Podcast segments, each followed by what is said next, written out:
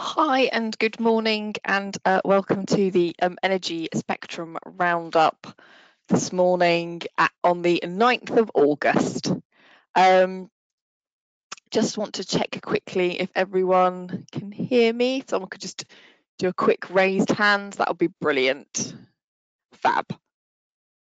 Okay, brilliant. That's that's that's all going well. Um, had a slight uh, technical problem with um, Joe, who's going to be Joe, due to joining me to talk through the perspective this morning. So um, hopefully he'll be able to, to join me shortly. So I'll uh, I'll run through the uh, the other long form articles first, and hopefully he'll manage to uh, to join us to join us shortly after. Um, and, and, if not, we'll uh, we'll we'll, we'll um, get him on next week um, to, to cover through the uh, the, the, the winter um, update um, that we had in the perspective this week. So the uh, other articles I will go through this morning is BEIS publishing its electricity network strategic framework. It's um, also we had um, the long range electricity storage policy to be developed with benefits published explored by BEIS and we also had BEIS publishing its Q222 um, renewable energy pipeline um, database.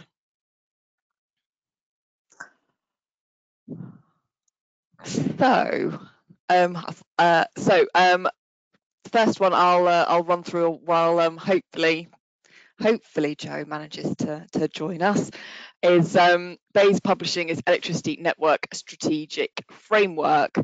Um, so this came out on the 4th of August. Um, it was BEIS and Ofgem publishing their joint electricity network strategic framework.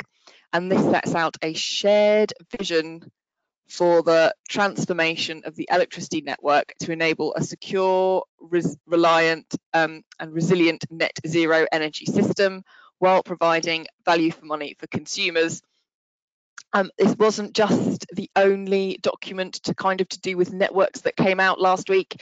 There was three or four other large documents that came out relating to um, there was some land access rights and things to do with low voltage and some onshore competition networks as well. Um, and all of those will be covered in next week's Energy Spectrum. It was a very, very busy, very busy publication day for um, areas looking at the network. So as I say, we've, we've covered this one this week and the rest will be covered in Monday's issue. So the government's um, energy, so what's the backdrop for this? So yeah, the government's energy security strategy outlined the target for a fully decarbonised electricity, electricity system by 2035. In order to accommodate this ambition, the electricity network will need to undergo a significant and fast-paced transformation to accommodate the increasing integration of low carbon technologies and rising demand, as well as transition to greater, greater electrification of heat, transport and industry the electricity network strategic framework builds on these commitments, setting out the direction of travel for future policy and regulation and the key actions required to achieve this vision. Um, so uh, what I've put on the screen that hopefully everybody can see is kind of some of the main, the sort of recommendations that the report pulled out of strategic leadership by the FSO, uh, resilient and forward-looking network development, efficient infrastructure build, cost-effective and timely connections, a smart and digitized network with flexible solutions and cost-reflective charges. So the faster development of network projects and greater coordination of the onshore and offshore transmission system will be vital in facilitating the government's decarbonisation targets, but this will need to integrate economic and efficient delivery to limit the impact on customers.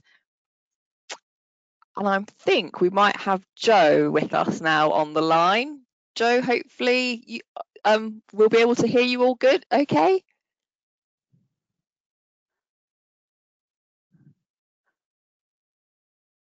Okay, it sounds like Joe still might be having some technical issues.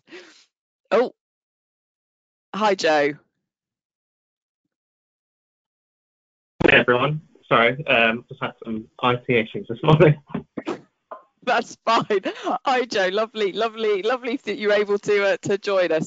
Um, so, without further ado, I'll I'll uh, um I'll, I'll pop back, Joe. I was just uh, doing my covering of my long form articles while we waited for you to join. Um, so uh, brilliant. So, Joe, um, you very kindly wrote our perspective this week um, with Dan Starman um, in the Assets and Infrastructure team, looking at uh, the winter is coming and the ESO's issuing its early winter outlook. So this is one of three documents we're expecting. We're expecting an early outlook on gas and then the final winter outlook um, document.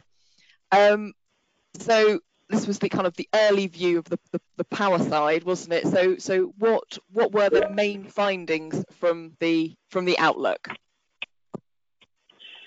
Yeah, so I think uh, yeah, the ES the current sort of report really indicates that the ESO are anticipating from, from, from their perspective anyway, uh, anticipating margins to be broadly in line with uh, previous winter seasons. So the report sort of notes that their base case scenario sees uh, a derated margin of around about four gigawatts, so somewhat close to sort of uh, what they were forecasting in their in their previous winter output outlook report. So that was around about 3.9 uh, for the margin for the winter of 2021-22. Um, and overall, they're expecting uh, there to be sort of sufficient capacity to available to meet that demand. Uh, so they're meeting, they're expecting again uh, demand to peak around uh, 59, 59 and a half uh, gigawatts. Um, I think the other sort of key things uh, to sort of draw out from the from the sort of early view would be they are um, they did sort of mention that they are currently observing a series of sort of tight margins in the first half of December. Um, so therefore, I guess um, as we sort of gradually move towards December, if, the ESO are still forecasting this sort of tightness over those periods, then they have to, they've got um, various sort of operational tools at their disposal uh, to flag any issues to the market to help actually increase that margin. So similar to sort of previous winters, um, we might um, see the ESO publish a few um, electricity margin notices or, or EMANs. And so, so, like I said, we've seen that um, those been published, uh, you know, on, on, numerous occasions in the last uh, few winter seasons. And I'm sure we'll touch upon this in a bit more detail, but they also then um, did sort of highlight a high level anyway um, the measures they were they have in place to sort of help mitigate some of the issues around the gas supply issue in Europe that sort of seems to be raging on. Um, brilliant. Um, thank you, Joe. So you sort of touched on sort of margins there. So are we looking at margins being tighter because of the issues that are being seen on the continent? Yeah, I think um, I think this is one. I think this is one aspect that uh, we've delved into both in the piece and when we've presented on this, you know, our various forums. Um, has been sort of when you start to dig around into the assumptions, um, you can kind of see that the for, for, the forecast um, seems to be sort of based upon GB observing typical interconnector flows over the winter season, which would, you know, in a typical winter would see GB predominantly importing for large periods of the season, notably over, over the peak periods. However, like as I sort of said, you know, there are sort of some caveats to that that we've sort of noticed that sort of may impede the forecast. Uh, the first of these, sort of as you, as you sort of alluded to, um, has to be sort of some, some sort of consideration to sort of what's happening in um, some of our interconnected markets, most notably France and Norway. So um, France continues to be sort of blighted with outages across its nuclear fleet. I'm sure um, many people on the line have, have heard um, sort of the stories that are coming out of France related to their fleet. We still see roughly over half of their reactors offline um, and have seen reactor restarts hindered more recently by both sort of a combination of warmer river temperatures and um, lower river levels in France. Uh, obviously, the water is used to help sort of cool the reactors, and um, this sort of combination has caused an extension to um, sort of those delays uh, with um, um, the reactors waiting to sort of um, take longer to, to, restart at present. So I guess all in all, uh, France is on course to see some of its lowest output um, annually that it's seen in decades this year, and the forecast nuclear sort of availability for winter has been has been subsequently lowered as a result of the issues that we've seen more recently. And I think the last um, sort of well, I guess in terms of sort of other markets that we're sort of connected to, if we look at Norway, we've seen probably seen higher imports lately to, to Norway uh, than we probably would be expecting uh, due to sort of the low hydro stocks um, in Norway and in other parts of the Nordics. Subsequently, prices in in, in areas of Norway have, have rocketed as, as a result of this. Uh, so much so that the Norwegian government has, have even started to sort of consider the potential um, policy of maybe limiting interconnector exports this winter, uh, which would obviously have a direct impact on us. And I think it's really just due to these ongoing issues in these markets that um, that sort of led us um, as a country to become a net exporter for electricity in the past four months that we've seen. Therefore, I guess the, the assumptions surrounding the sort of derated margin have been sort of heavily uh, will be heavily dependent upon what those interconnector export levels are as we enter into the winter season. Um, plus, we also need to consider obviously the price of power in these markets. So, if we're to incentivise imports over the, over winter, then we need um, then it could sort of see GB having to pay you know higher than usual prices to compete with the demand from other markets.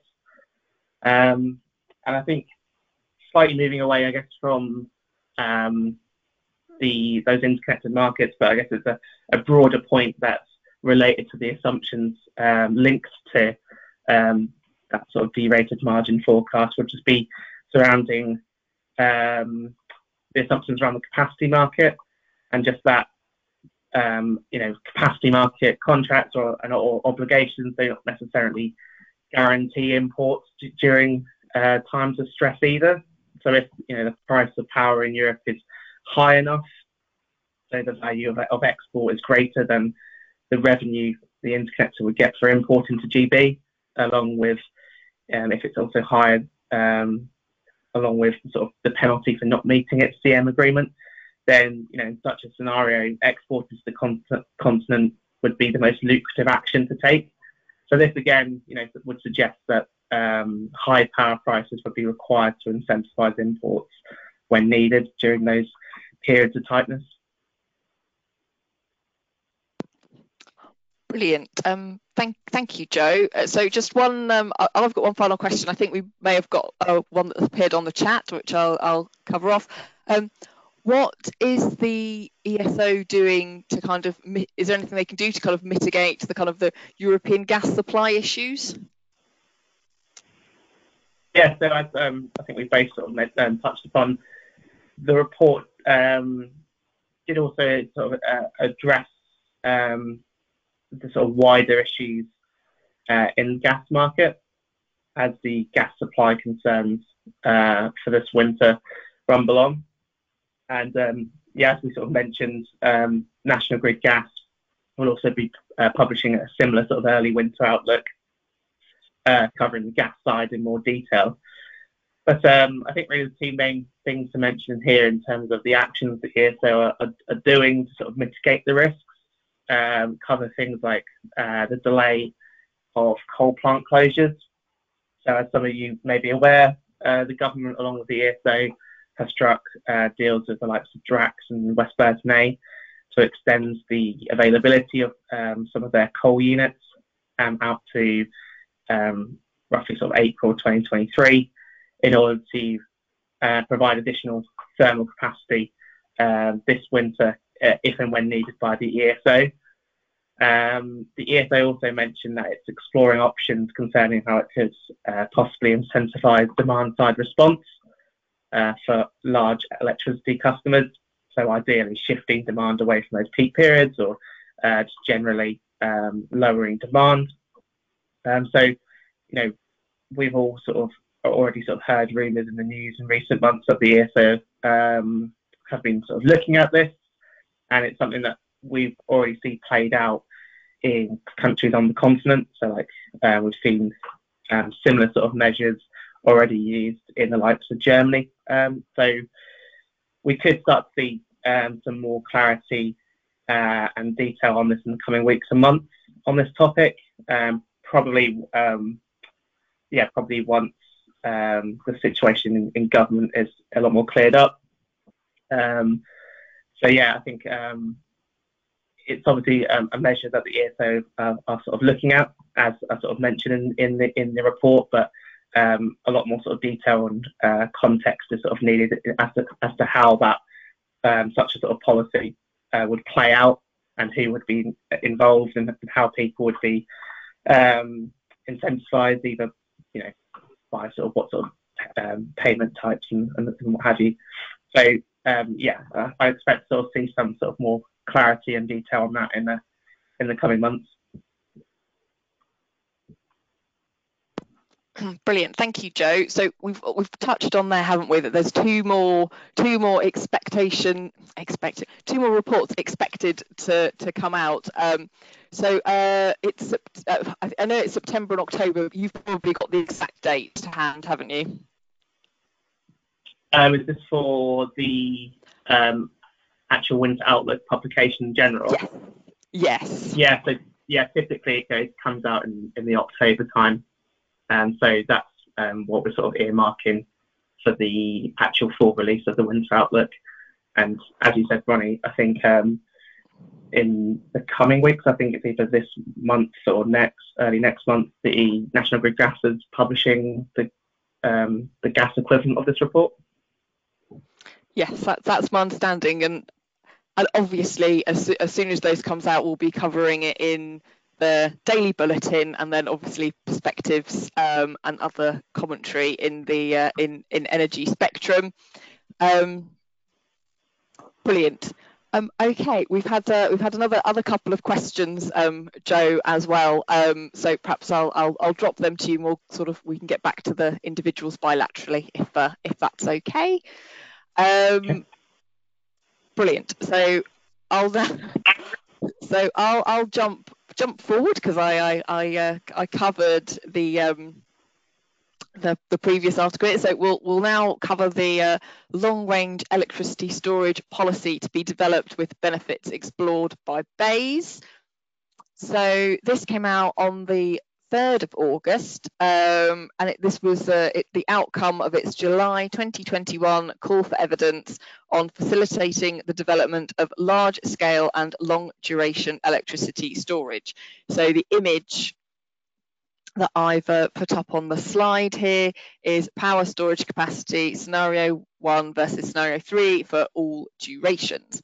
So Having reviewed the responses uh, and externally commissioned analysis, the report set out several conclusions that have been reached, reached in relation to uh, large scale and long duration electricity storage, or LLES. This includes that it has an important role to play in achieving net zero, as it will help to integrate renewables, maximising their use and contribution to security of supply, it will also help to manage constraints in certain areas. Uh, the consultation outcome adds that it will also provide low carbon flexibility, replacing some unabated gas generation, as well as helping to diversify the technology mix and support the meeting of the 2035 decarbonisation power sector targets. However, the report highlighted some barriers to deployment, citing the current market framework due to the high upfront costs and a lack of um, currently um, forecastable revenue streams. So um, as stated in the, the, report, that storage will have a, you know, it, it really does have a key role to play um, with the LLES is able to better optimize renewable output and in turn reduce costs for added generation or network assets. However, you know, the these barriers um, to deployment will need to be addressed for people to take, therefore take advantage of um, LLES. do love a good acronym. Um, finally, uh, just to finish off, BEIS published its Q22 um, renewable energy planning database. So I've got an, a graphic pulled here of kind of where all the additional, where the changes were um, in the database this time around. So this was published on the 1st of August. Um, and it really so what does the renewable energy planning database do well it effectively provides an overview of operational and planned renewable energy projects including battery storage across the uk so by development status capacity clusters under construction has increased by 4 gigawatts quarter on quarter um, and in addition we've seen a further two hydrogen projects entering the planning database, which brings the total number of hydrogen projects to seven. There was also three new floating wind projects enter the database as well. So kind of the addition of the further nascent technologies in planning as indicated in this release um, is really welcome with National Grid's recent Future Energy Scenarios 2022 highlighting the need for a diverse generation mix, including a range of flexible technologies alongside hydrogen featuring in all of its net zero scenarios, as well as expressing the need for technology advances, including high capacity floating offshore wind. Fabulous.